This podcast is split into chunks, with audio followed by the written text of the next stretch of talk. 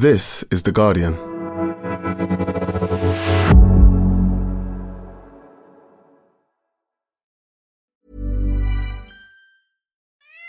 Love our pets, but when the floor's covered in fur, that's harder to love. Eufy X10 Pro Omni Robot Vacuum has powerful 8000 PA suction to make hair vanish from floors in just one pass. Plus, the roller brush has automatic detangling for easy hands-free maintenance. Want to know more? Go to eufy.com. That's EUFY.com and discover X10 Pro Omni, the best in class all-in-one robot vacuum for only $799.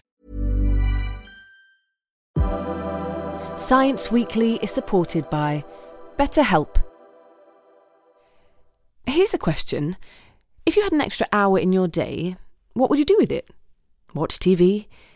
Read a book? Mm, meet up with a friend? Mm, maybe a little nap? A lot of us spend our lives wishing we had more time. But for what? Perhaps to best answer that, you need to work out what's truly important to you, then make that a priority. Therapy can help you work out what's most important to you. It isn't just for those who've unfortunately experienced trauma in their lives. Therapy can be helpful for learning positive coping skills and for setting boundaries. It can empower you to be the best version of yourself. If you're thinking of starting therapy, give BetterHelp a try. It's entirely online and designed to be convenient, flexible, and suited to your schedule. Just fill out a brief questionnaire to get matched with a licensed therapist and switch therapists anytime for no additional charge. Learn to make time for what makes you happy with BetterHelp. Visit betterhelp.com slash scienceweekly today to get 10% off your first month. That's betterhelp, H-E-L-P dot com slash scienceweekly.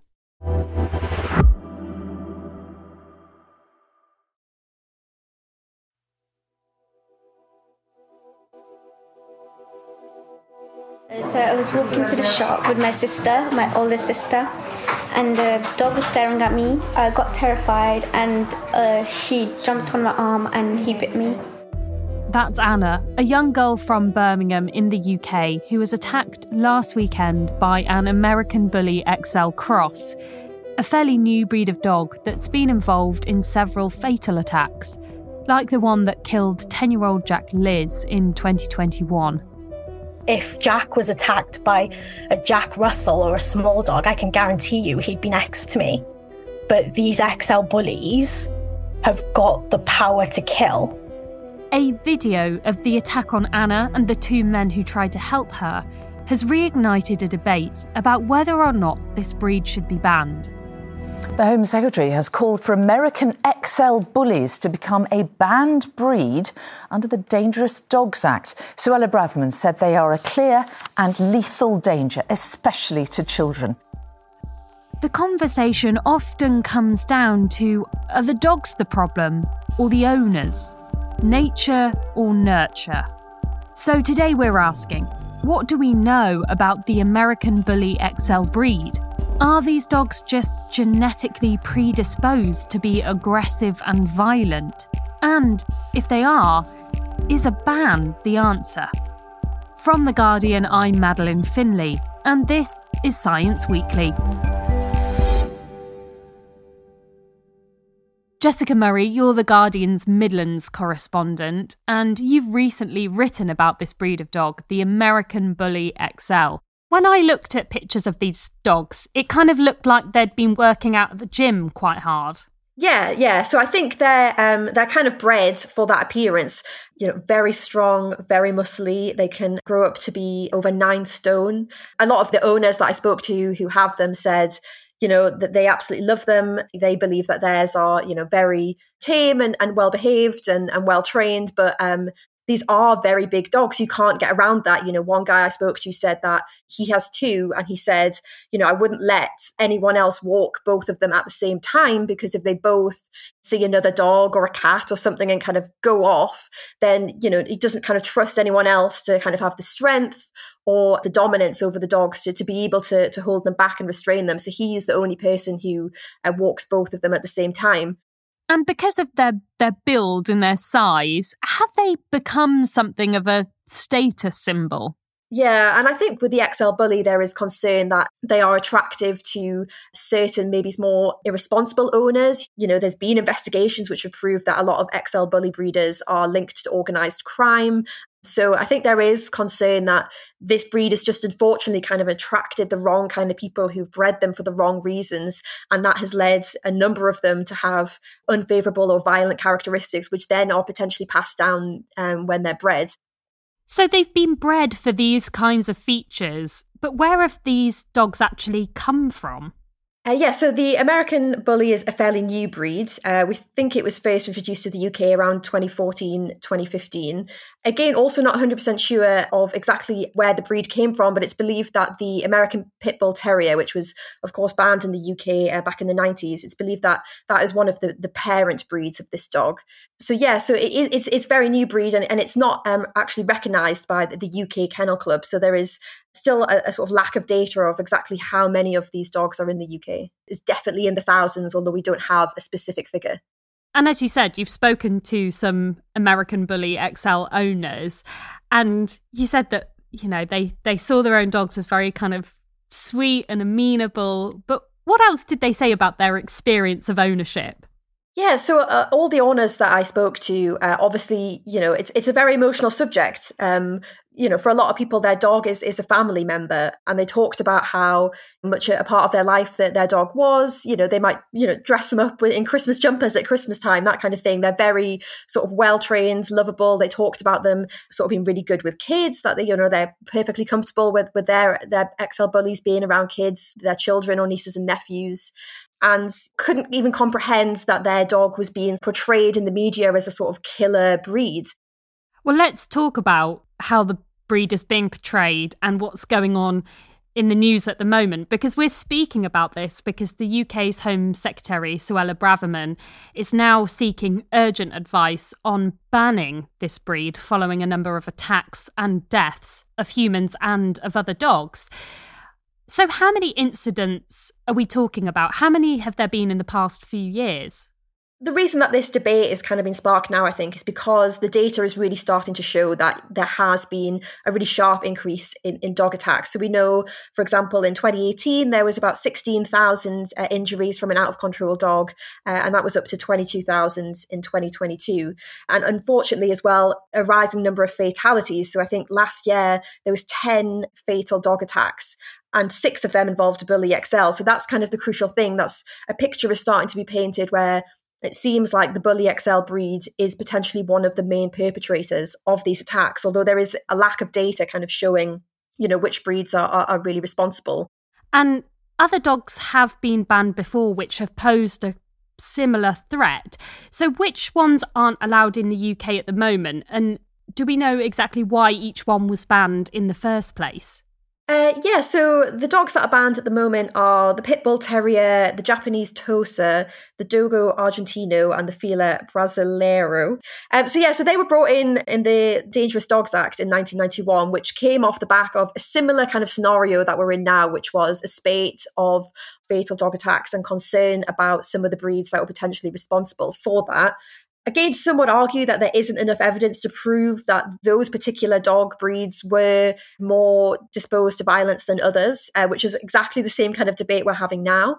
And there are organisations like the RSPCA who who are really strongly against breed specific legislation, essentially, you know, banning certain breeds of dog because they believe that there just isn't the evidence to prove that certain breeds are more violent than others, uh, and they think dogs should be judged on their a deed, not breed, i.e., you know, you shouldn't kind of stereotype a whole breed because of some particularly violent dogs.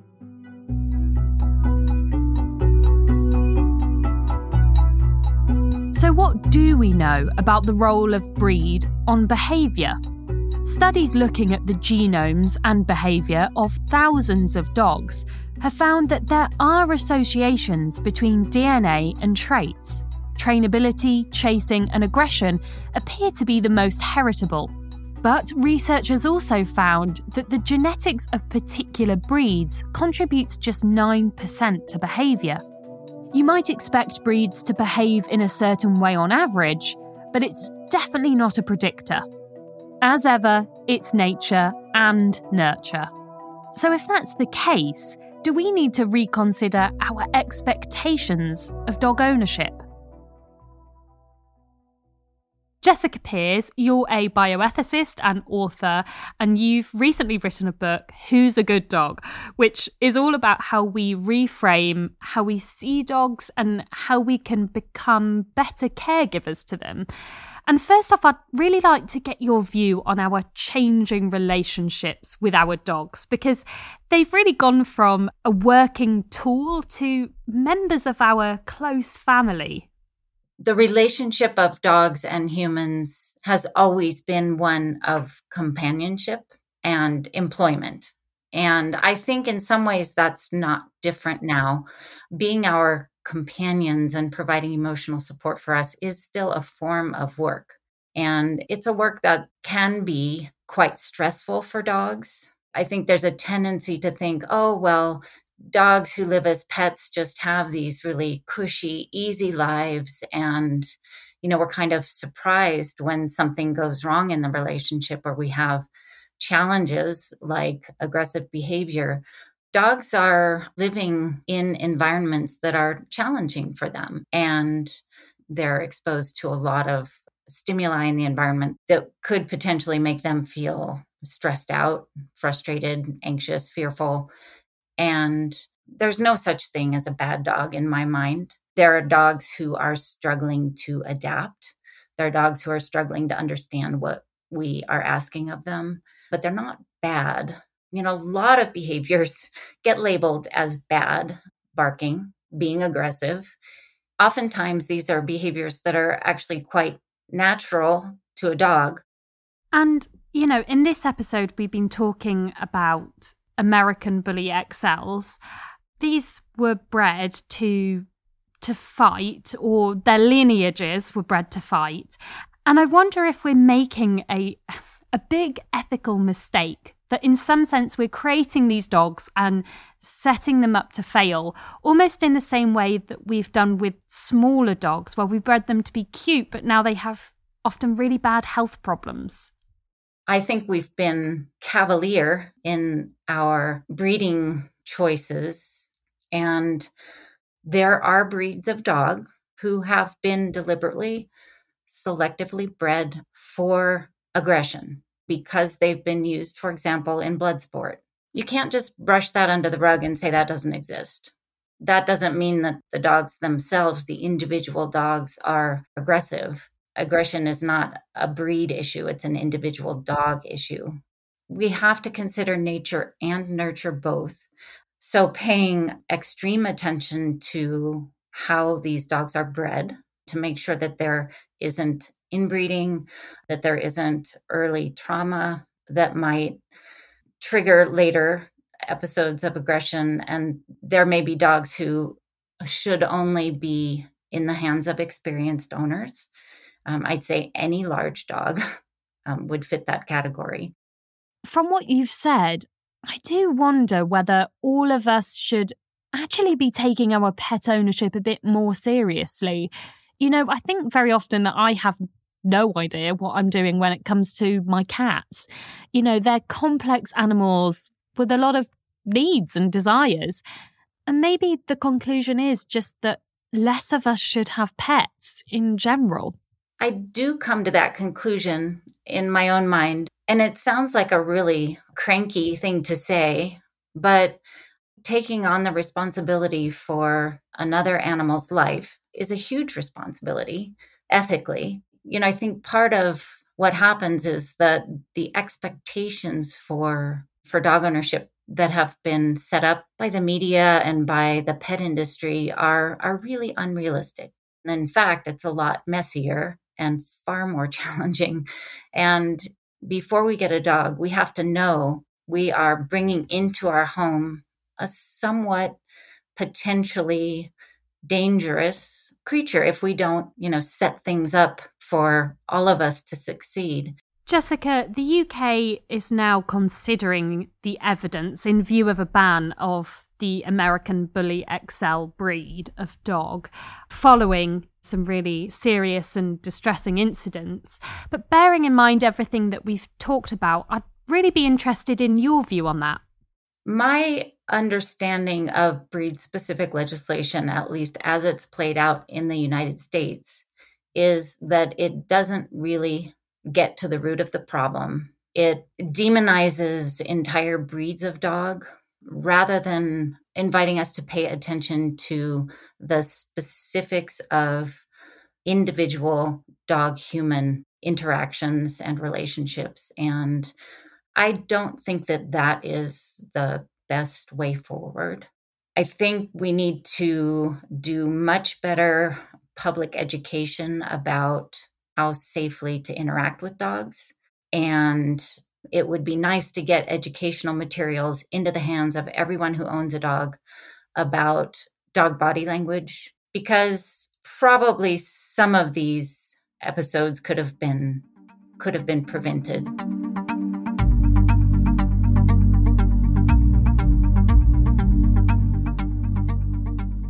So, Jessica Murray, we've just heard from bioethicist Jessica Pierce about the potential limitations of a breed ban and using education as an alternative.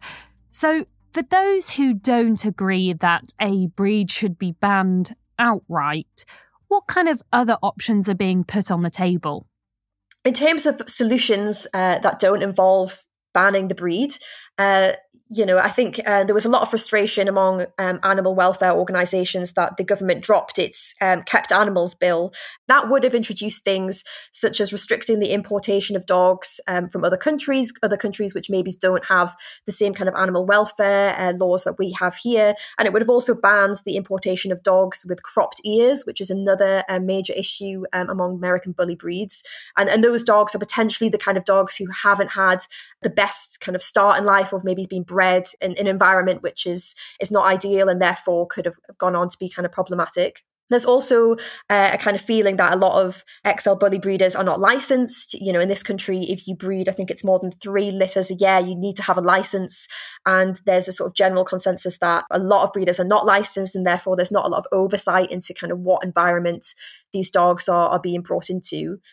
Um, and then I think education is a huge factor as well. You know, I think um, the Kennel Club did some research earlier this year uh, where they surveyed dog owners, and I think it was about three quarters He said that they know how to read their dog's, dog's body language. You know, they know the signs that would suggest that their dog is upset or fearful. But then, when actually questioned on on those certain kind of um, behaviors, for example, uh, a dog yawning or licking its lips or kind of staring with really wide eyes, these are all behaviors that suggest a dog is is stressed or um, is experiencing anxiety and fear. But a lot of owners didn't know those specific signs. So I think there is um, you know, there's a call for education around dog welfare and also the signs that a dog's in distress. I mean, just that dog that we were sort of seeing the footage of over the weekend in Birmingham, who was was attacking people. There was a suggestion that that dog was suffering from heat exhaustion. Obviously, you know, we were in a really extreme um, heat wave last week, and perhaps that could have been one of the factors that led that dog to kind of going out of control like that. And of course, for people who were impacted by dog bites and, and dog attacks, it's critical that we do take action. And we now know that the owner of the dog that attacked people in Birmingham last weekend has been arrested on suspicion of possessing a dog dangerously out of control. But whether or not this breed gets banned, it seems like this is a good start for a conversation about how we go forward. Yeah, definitely. I mean, as we've seen this week, um, the mother of Jack Lis, who was uh, a 10 year old boy who was killed by an XL bully when he was visiting, um, I think it was a school friend, and he, and he was attacked there. I mean, she's kind of been speaking out about it and saying, you know, uh, while she really welcomes the fact that we're having this conversation now, she's like, how has it taken this long to happen? You know, she thinks that, you know, the fatalities that we've seen so far should have been enough to kind of trigger a debate. But I think there's definitely a sense that there, there needs to be something to kind of clamp down on this. Well, it's been absolutely fascinating. Thank you so much for coming on, Jess. Thank you for having me. Thanks again to Jessica Murray and to Jessica Pierce. Before you go, we're doing a survey of Guardian podcast listeners at the moment, and it would be great if you, our wonderful Science Weekly audience, could do it too. When you listen on Spotify, Apple, or wherever you listen to Science Weekly, those podcast platforms don't share much about you with us, which is probably a good thing, but it means the only way to find out more about you is to ask. And with more information, we can hopefully bring you more of what you're after. So that's what we're doing. It should only take you about five to 10 minutes, so please go to theguardian.com forward slash podcast survey. And that's it for today. This episode was produced by me, Madeleine Finlay, and Eli Block. It was sound designed by Tony Onuchukwu, and the executive producer is Ellie Bury. We'll be back on Tuesday. See you then.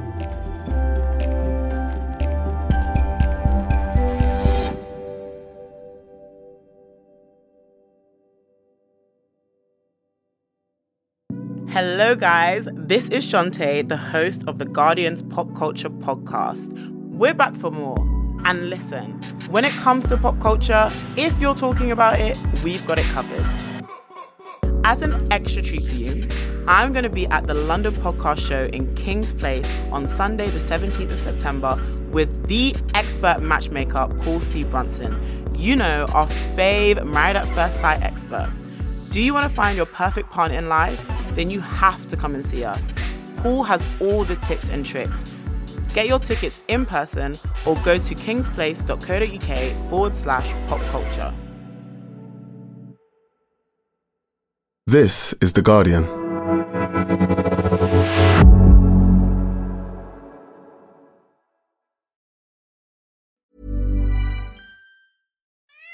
Love our pets, but when the floor is covered in fur, that's harder to love. Eufy X10 Pro Omni Robot Vacuum has powerful 8000 PA suction to make hair vanish from floors in just one pass. Plus, the roller brush has automatic detangling for easy hands free maintenance. Want to know more? Go to eufy.com, that's EUFY.com, and discover X10 Pro Omni, the best in class all in one robot vacuum for only $799. Tired of ads barging into your favorite news podcasts? Good news. Ad-free listening is available on Amazon Music for all the music plus top podcasts included with your Prime membership. Stay up to date on everything newsworthy by downloading the Amazon Music app for free or go to amazon.com slash news ad free. That's amazon.com slash news ad free to catch up on the latest episodes without the ads.